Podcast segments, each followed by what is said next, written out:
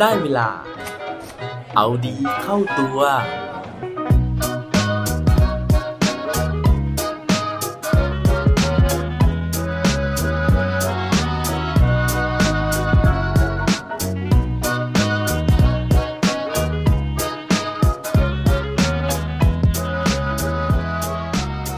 ความสุขของคุณเกิดจากอะไรครับ สวัสดีครับ พบกับผมชัชวานแสงปรีดีกร และรายการเอาดีเข้าตัว รายการที่จะคอยมามันเติมวิตามินดีดด้วยเรื่องราวแล้วก็แรงบันดาลใจ เพื่อเพิ่มพลัง แล้วก็ภูมิต้านทานในการใช้ชีวิตในทุกๆวัน หลายครั้งนะฮะที่ผมเนี่ยนำเรื่องราวนะฮะของคนที่มีความสุขนะฮะจากการที่เขาประสบความสำเร็จนะครับ หลังจากที่ใช้ความพยายามนะในการฝ่าฟันชีวิตที่ค่อนข้างจะลำบากนะฮะแล้วก็สุดท้ายเนี่ยสามารถที่จะผ่านอุปสรรคเหล่านั้น แล้วก็กลายเป็นคนที่ประสบความสำเร็จ ไม่ว่าจะประสบความสำเร็จในเรื่องของการงานนะฮะบางคนเนี่ยสามารถที่จะเปลี่ยนสถานะทางสังคมนะฮะหรือว่าสถานะทางการเงินให้ไปสู่อีกระดับหนึ่งนะครับ หรือว่าหลายคนเนี่ยก็อาจจะประสบความสำเร็จในเชิงของการที่มีชื่อเสียง แต่ว่าวันนี้นะฮะผมจะมาเล่าถึงบุคคลที่ประสบความสำเร็จ แต่ว่าไม่มีชื่อเสียงนะฮะไม่มีฐานะทางการเงินที่ดี ไม่ได้สามารถที่จะเปลี่ยนสถานะทางสังคมให้ดีขึ้นแต่อย่างใด แต่ว่าผู้ชายคนนี้เนี่ยมีความสุขจากเรื่องเล็กๆ ความสุขของเขานะฮะคืออะไร แล้วก็ผู้ชายคนนี้คือใคร ถ้าเกิดว่าพร้อมแล้วไปฟังพร้อมกันได้เลยครับ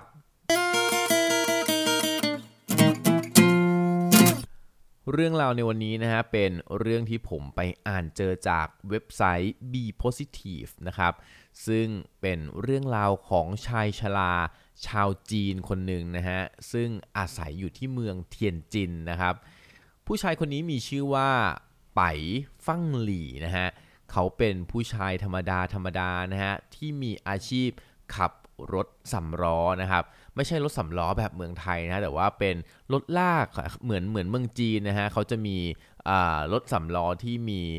แกนนะครับแล้วก็จะมีคนเนี่ยจูงนะฮะหรือว่าลากนะครับรถสำล้อนั้นนะฮะเหมือนในหนังจีนเลยนะครับ ผู้ชายคนนี้เนี่ยเกิดโอ้โหนานแล้วนะฮะเพราะว่าในปี 1987 เนี่ยเขาก็มีอายุถึง 74 ปีแล้วนะครับ เรื่องของเรื่องก็คือว่าในปี 1987 นั้นเนี่ยนะครับ ในวันที่เขามีอายุ 74 ปีอย่างที่เล่าไป เขาก็เดินทางกลับบ้านเกิดของเขานะฮะ ตอนนั้นเนี่ยเขากำลังคิดว่าเขาอยากจะเกษียณนะครับ แต่เผอิญว่าเขาเดินทางผ่านทุ่งนานะฮะ แล้วก็ปรากฏว่าเห็นเด็กๆนะครับกำลังทำไร่ไถนาอยู่นะฮะ เขาก็เลยเข้าไปคุยกับเด็กๆนะครับ บอกว่า อ้าวทำไมถึงไม่ไปเรียนหนังสือนะฮะเเด็กๆเหล่านั้นเนี่ยก็เลยตอบนะฮะบอกว่าเขาเนี่ยไม่ได้เข้าโรงเรียนหรอกนะครับ เพราะว่าฐานะที่บ้านเนี่ยยากจนนะฮะแล้วก็ที่บ้านเนี่ยไม่มีเงินส่งเสียให้เรียนนะครับ พอคุณลุงไปฟังหลี่นะฮะได้ฟังแบบนั้นนะฮะเขาเดินทาง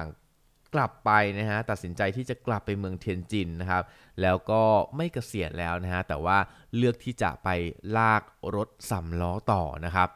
แต่ว่าสาเหตุที่เขาไปลากรถสำล้อต่อเนี่ยทุกๆวันนะฮะรายได้ที่เขาได้มานะฮะวันละไม่กี่ร้อยหยวนเนี่ยนะครับเขาเก็บเงินทั้งหมดเลยนะฮะเอาไปบริจาคให้กับโรงเรียนนะฮะซึ่งชื่อว่าเทียนจินมิดเดิลสคูลนะฮะ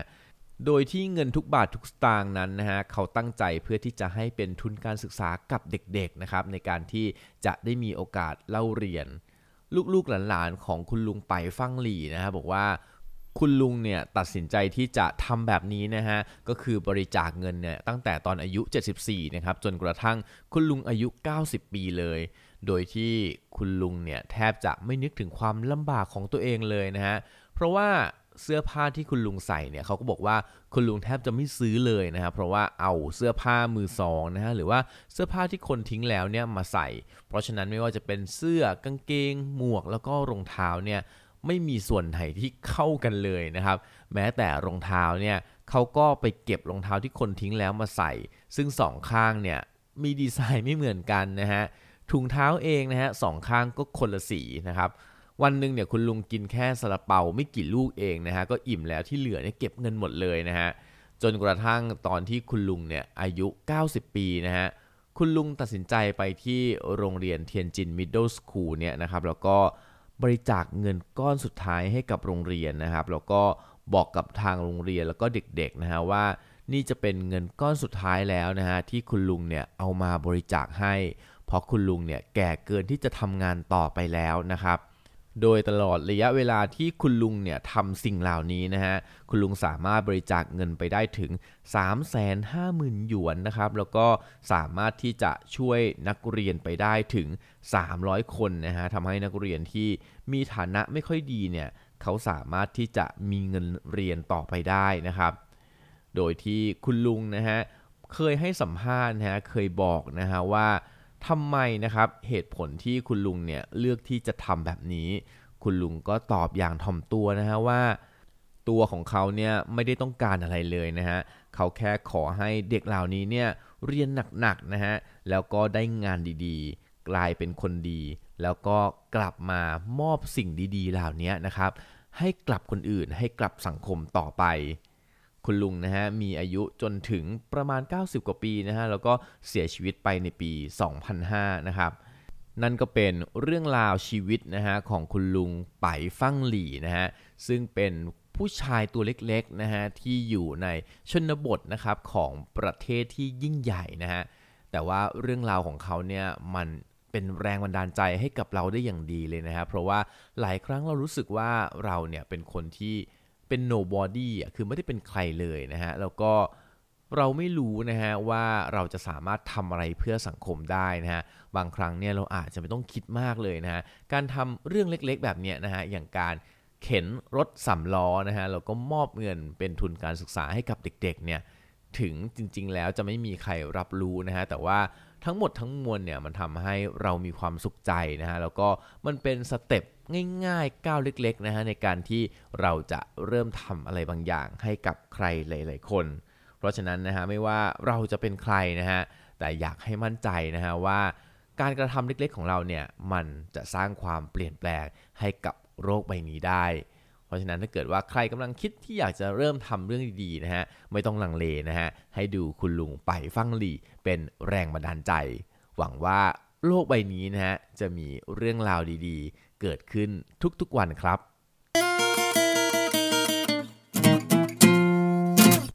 และปิดท้ายวันนี้ด้วยโค้ดดีโค้ดโดนเขาบอกไว้ว่า small changes can make a big difference เด็ดดอกไม้ บางครั้งก็สะเทือนถึงดวงดาวได้ครับ